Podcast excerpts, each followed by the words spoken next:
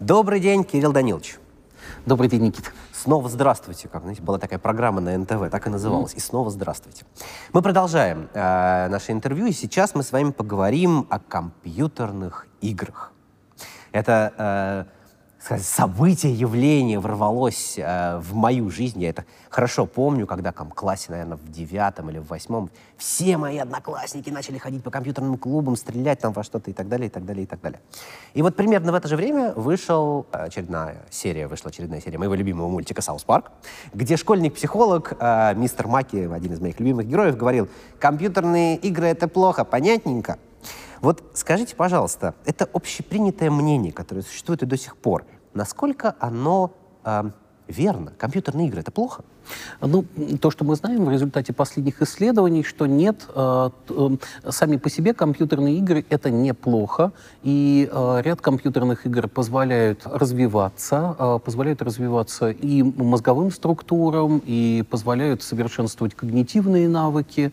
Э, парадоксальным образом было показано, э, что из многих игровых жанров, да, квесты, э, логические загадки и так далее, да, именно стрелялки оказались оказались э, как э, теми, которые поддерживают лучше всего в каком-то объеме и в какой-то части развития, э, соответственно, определенных и функций, и структур. Серьезно? Стрелялки? Да, именно, и, и, именно вот этот жанр э, для меня тоже было неожиданностью. Он э, позволяет в большей степени э, ориентироваться на, э, по карте э, и лучше программировать и регулировать свое поведение. Э, игрок быстрее получает э, обратную реакцию на свое поведение и, и лучше обучается э, программированию и, регули, и регулированию, саморегулированию своего, э, своего поведения, своих реакций. Вот э, так, такой такой парадоксальная находка была сделана э, коллегами-исследователями.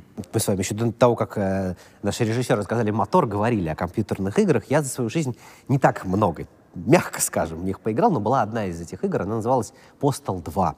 Она мне безумно нравилась только за одно, за то, что там можно было творить неимоверную ерунду, там не нужно было проходить каких-то сложных заданий, еще что-то, но можно было убивать, ругаться и так далее, и так далее, и так далее. И вот в, в этой игре, она была очень популярна в свое время, там был, значит, один из сюжетов, там был митинг, и э, народ ходил в компьютерной игре с плакатами «Игры несут зло, они сводят вас с ума». Скажите, а есть ли в этой фразе толика истины? Можно ли действительно поехать кукухой, а, если переиграть? Во-первых, любая, любая игровая деятельность, она в, в целом испо- может использоваться для развития различных навыков, с одной стороны. С другой стороны, при чрезмерной вовлеченности человека в любую игровую деятельность, как то карты. Мы можем обратиться к классике, да, вспомните игрока и пиковую даму, и будет, в общем, какая разница, да, между э, картами и э, картами, так сказать, э, на компьютере и картами э, в реале, особо особой разницы нет? Я думаю, что игра в любом случае э, обучает, некоторым, обучает некоторым навыкам при злоупотреблении, при э, чрезмерном вовлечении в э, игру или, э, да, возможно, э, возможно истощение, возможно эмоциональное истощение, возможно истощение мозговых структур, э, возможно э, истощение на уровне э, нейромедиаторов, насколько я помню, и, э, да, действительно, на фоне такого истощения впло вплоть до летального исхода, либо действительно какие-то э, состояния близкие к безумию человек может добиться э, за счет, как минимум, э, те люди, которые играют слишком долго и отказываются от сна, например, не позволяя восстанавливаться самому себе, да, они могут входить в состояние, в измененное состояние сознания, делирии и так далее. Вот, то, с чего мы начинали, компьютерные игры, это плохо. Почему это плохо? Ну, потому что все мамки говорят, там, мамкинских форумах, там жестокость, там всех убивают. А есть ли действительно исследования научные, которые доказывают, что жестокость в компьютерных играх приводит к жестокости в реальности? Есть исследования, которые показывают о связи агрессивности и жестокого контента в компьютерных играх с агрессивным поведением и с снижением эмпатии и э, сопереживанию и сочувствию в реальной жизни. Э, но также есть исследования, которые показывают и отсутствие э, этих эффектов и связи. Мы знаем, что количество игроков в Counter-Strike э, гораздо больше, чем э, тех людей, которые на, ну, ведут себя жестоко по отношению к другим людям. И не, здесь нельзя однозначно, у, у, однозначно утверждать прямой связки а, агрессивности и насильственного контента в компьютерных играх и, а, соответственно, и агрессивного и насильственного поведения в реальности. А, опять же, до появления компьютерных игр было достаточно большое количество жестокости человека и за пределами, и до кинематографа, и, и так далее. Тем не менее, дискуссии и обсуждения человеку свойственно подражание в своем поведении и, соответственно, безусловно, а,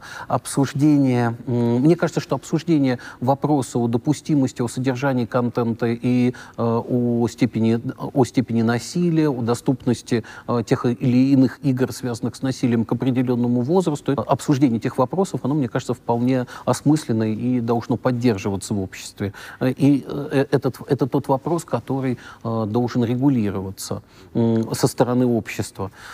А, было показано также, что игроки, которые играют в а, игры, связанные с насилием, в тот момент, когда на экране а, они видят сцену насилия, это скорее они затормаживаются и снижается их возбуждение, чем наоборот чрезмерное возбуждение происходит. То есть при том, что игра в целом способствует легкому возбуждению и вовлечению в, этот, в, это, в это пространство, да, в это такое пространство фантазии, да, в игровое. Но в тот момент, когда ты в игре встречаешь цену насилия, этот, это э, скорее, наоборот, снижает и притормаживает возбуждение. А есть ли какие-то исследования, которые ну, связывают, э, не знаю, как, какую-то корреляцию, что ли, компьютерные игры и фильмы? Э, то же самое у тебя происходит в голове, когда ты смотришь ужастик и там кого-нибудь мочит, когда ты играешь? Или это все-таки разные вещи? А, нет, это все-таки разные. Степень эмоциональной вовлеченности, э, конечно, больше в играх, потому что в играх контент интерактивный, там гораздо больше зависит от э, твоих действий.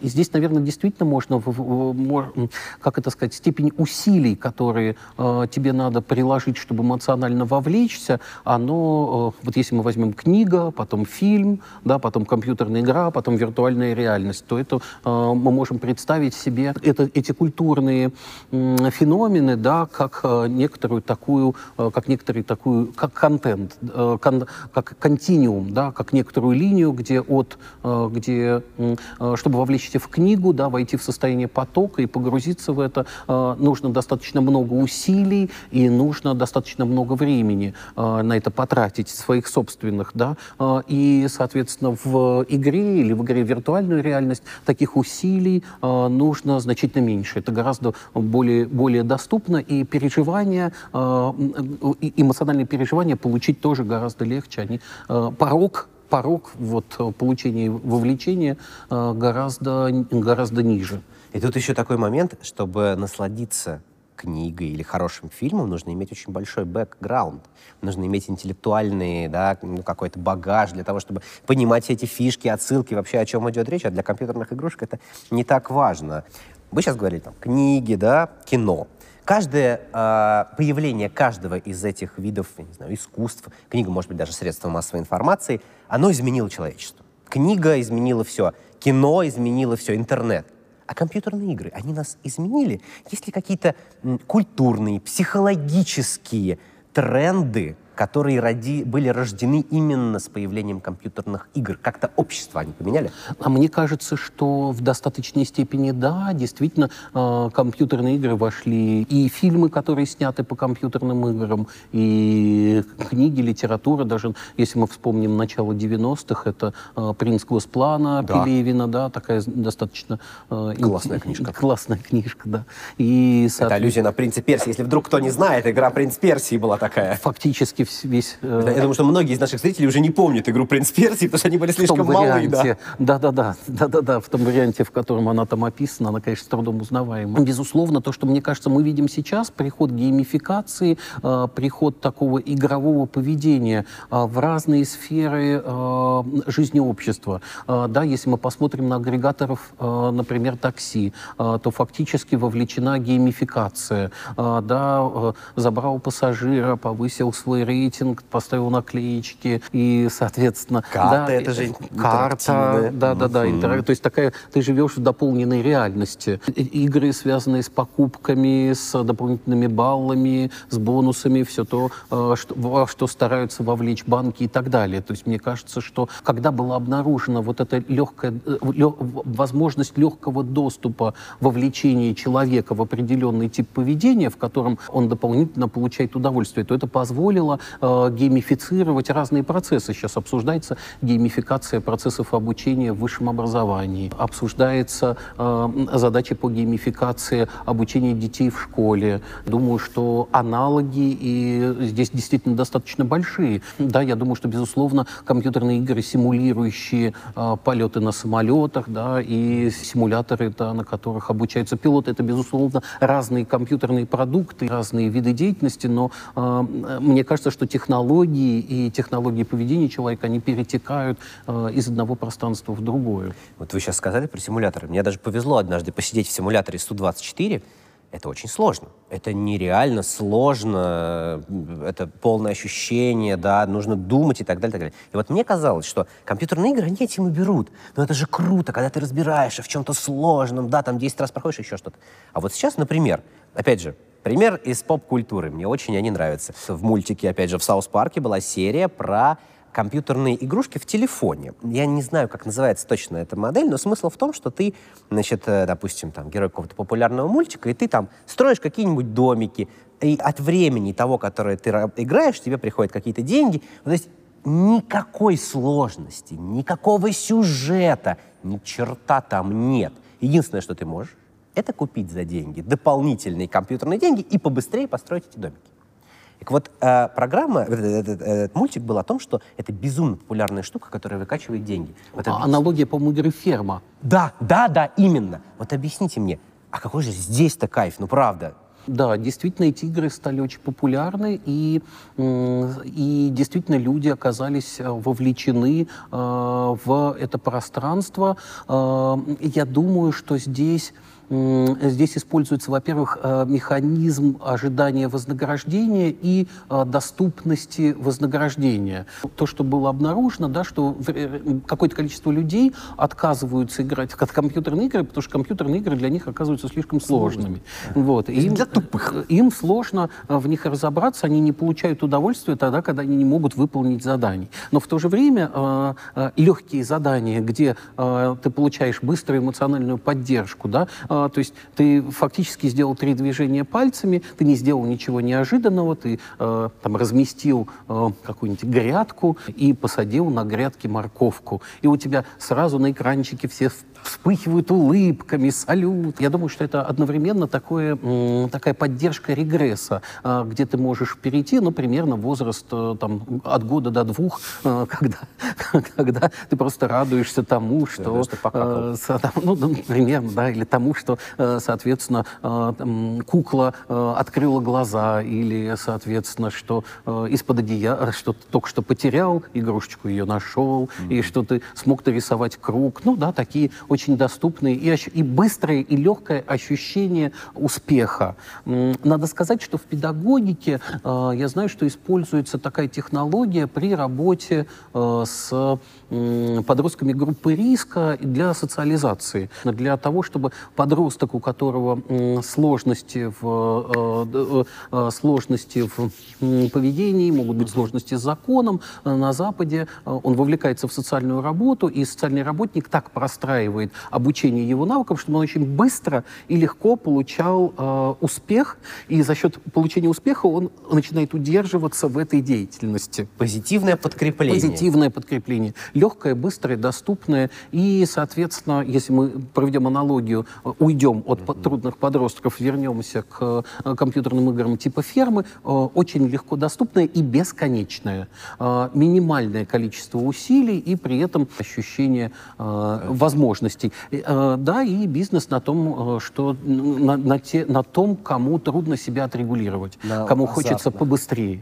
На азартных людях как раз. на азарте, да, Ну, на то есть, возбуждении. это, на самом деле это, это отвратительно по сути своей. Они же прекрасно понимают, когда они делали эту игру, и, и все последующие, они же понимали, что обычные пользователи... э, я, например, очень люблю мультик «Симпсоны». У меня тоже была такая игрушка. Я не потратил ни рубля, ну потому что какого...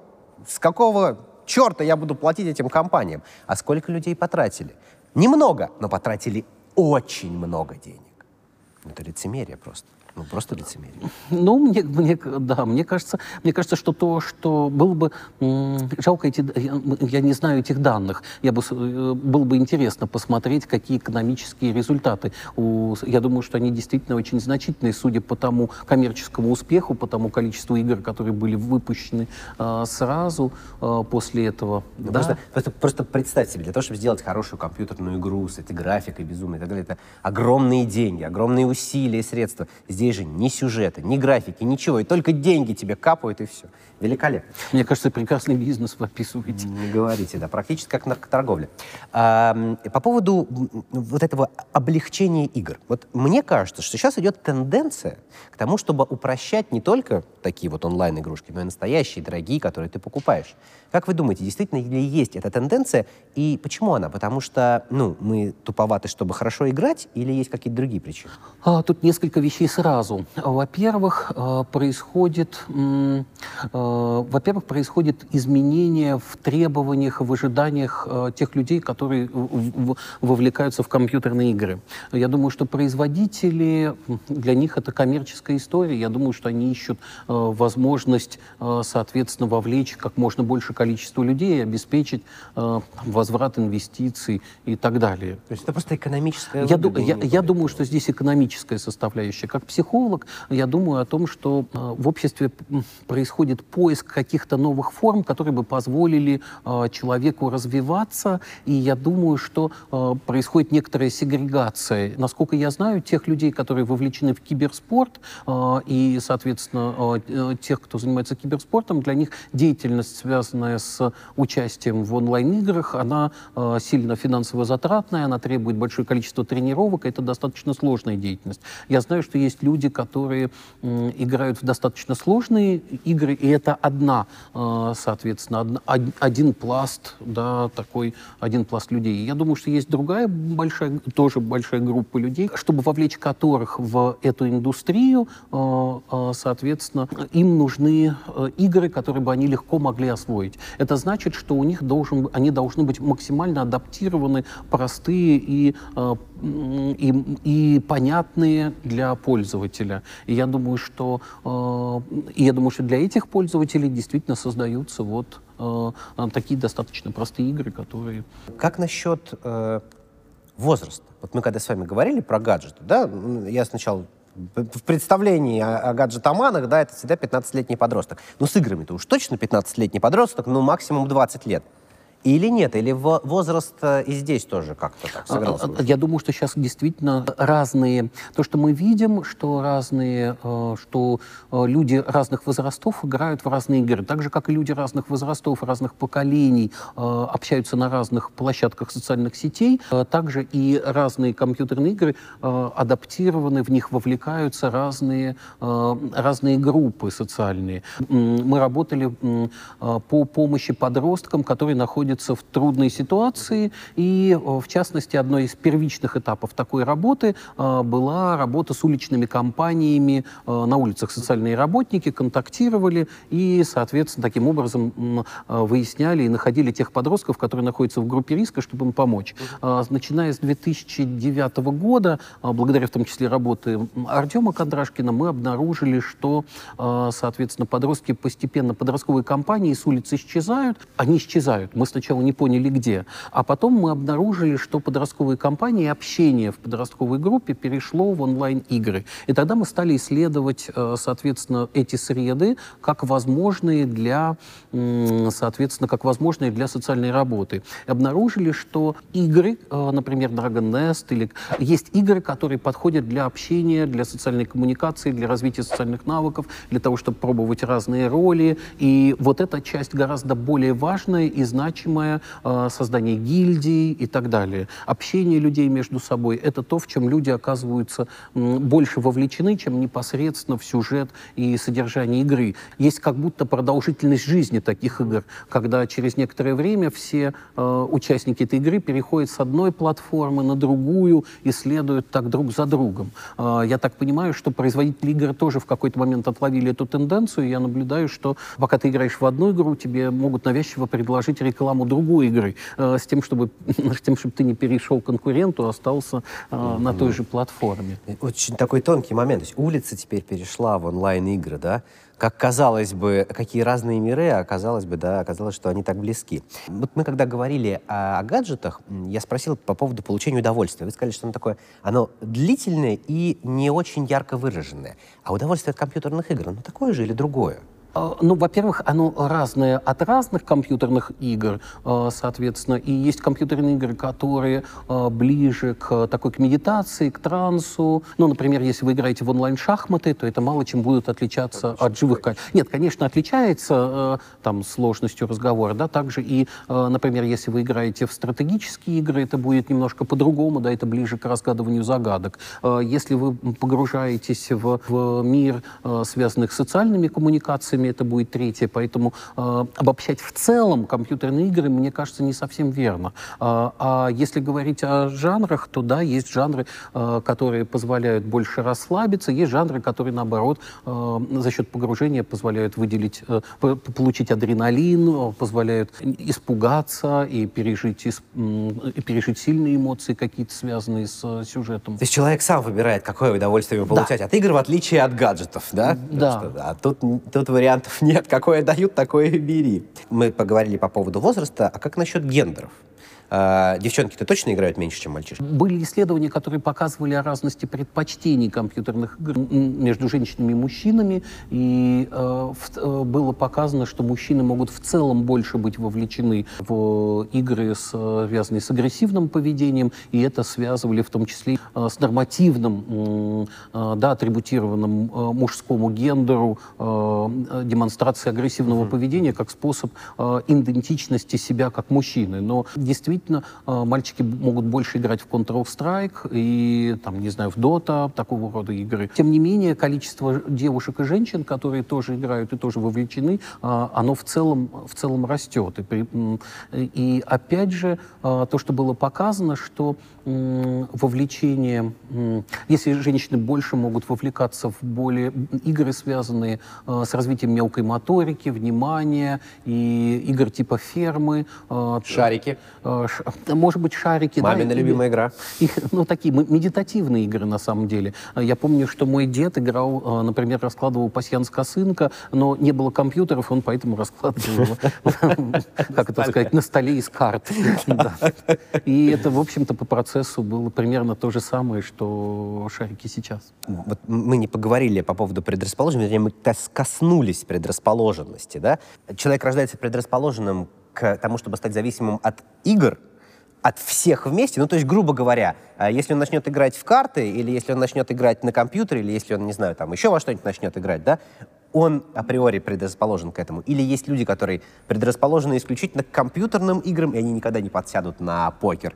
Все-таки это разные моменты, да? Вот как, как, как, насколько мы и к чему мы предрасположены с точки зрения игр? Я думаю, что действительно э, человек может быть предрасположен, но когда мы говорим о предрасположении, здесь надо включать сразу многое. Э, надо включать представление, нормативное представление обществ, в обществе о поведении мужчины, его э, или женщины, э, ну, в соответствии с, э, с гендером, э, представление о э, поддержке или отсутствии поддержки социального окружения, отношения внутри семьи и ценности, э, соответственно, ну, и а так далее. Гений азартовый когда-нибудь, ну хотя бы вот таким метафорическим образом, можно говорить? Немножко сложно об этом говорить. Я знаю, что есть э, профили, э, и я знаю, что есть профилирование, в том числе и для киберспортсменов. И я понимаю, что есть некоторые характеристики, в том числе возбудимости и тормозимости нервной системы, характеристики, связанные с устойчивостью и, соответственно, с устойчивостью внимания, сосредоточением,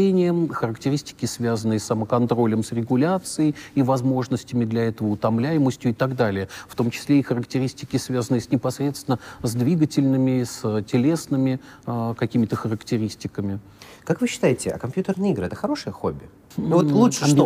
В шахматы играть, марки собирать, футбол гонять или компьютер?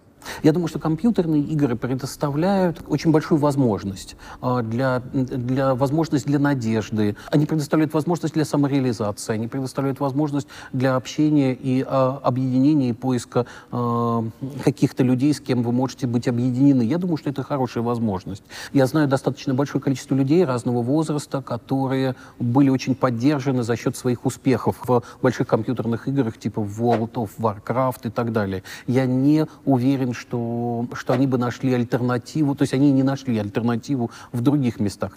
Когда я думаю о том, что компьютерные игры могут быть э, единственным, что может наполнить жизнь человека, в этот момент мне грустно.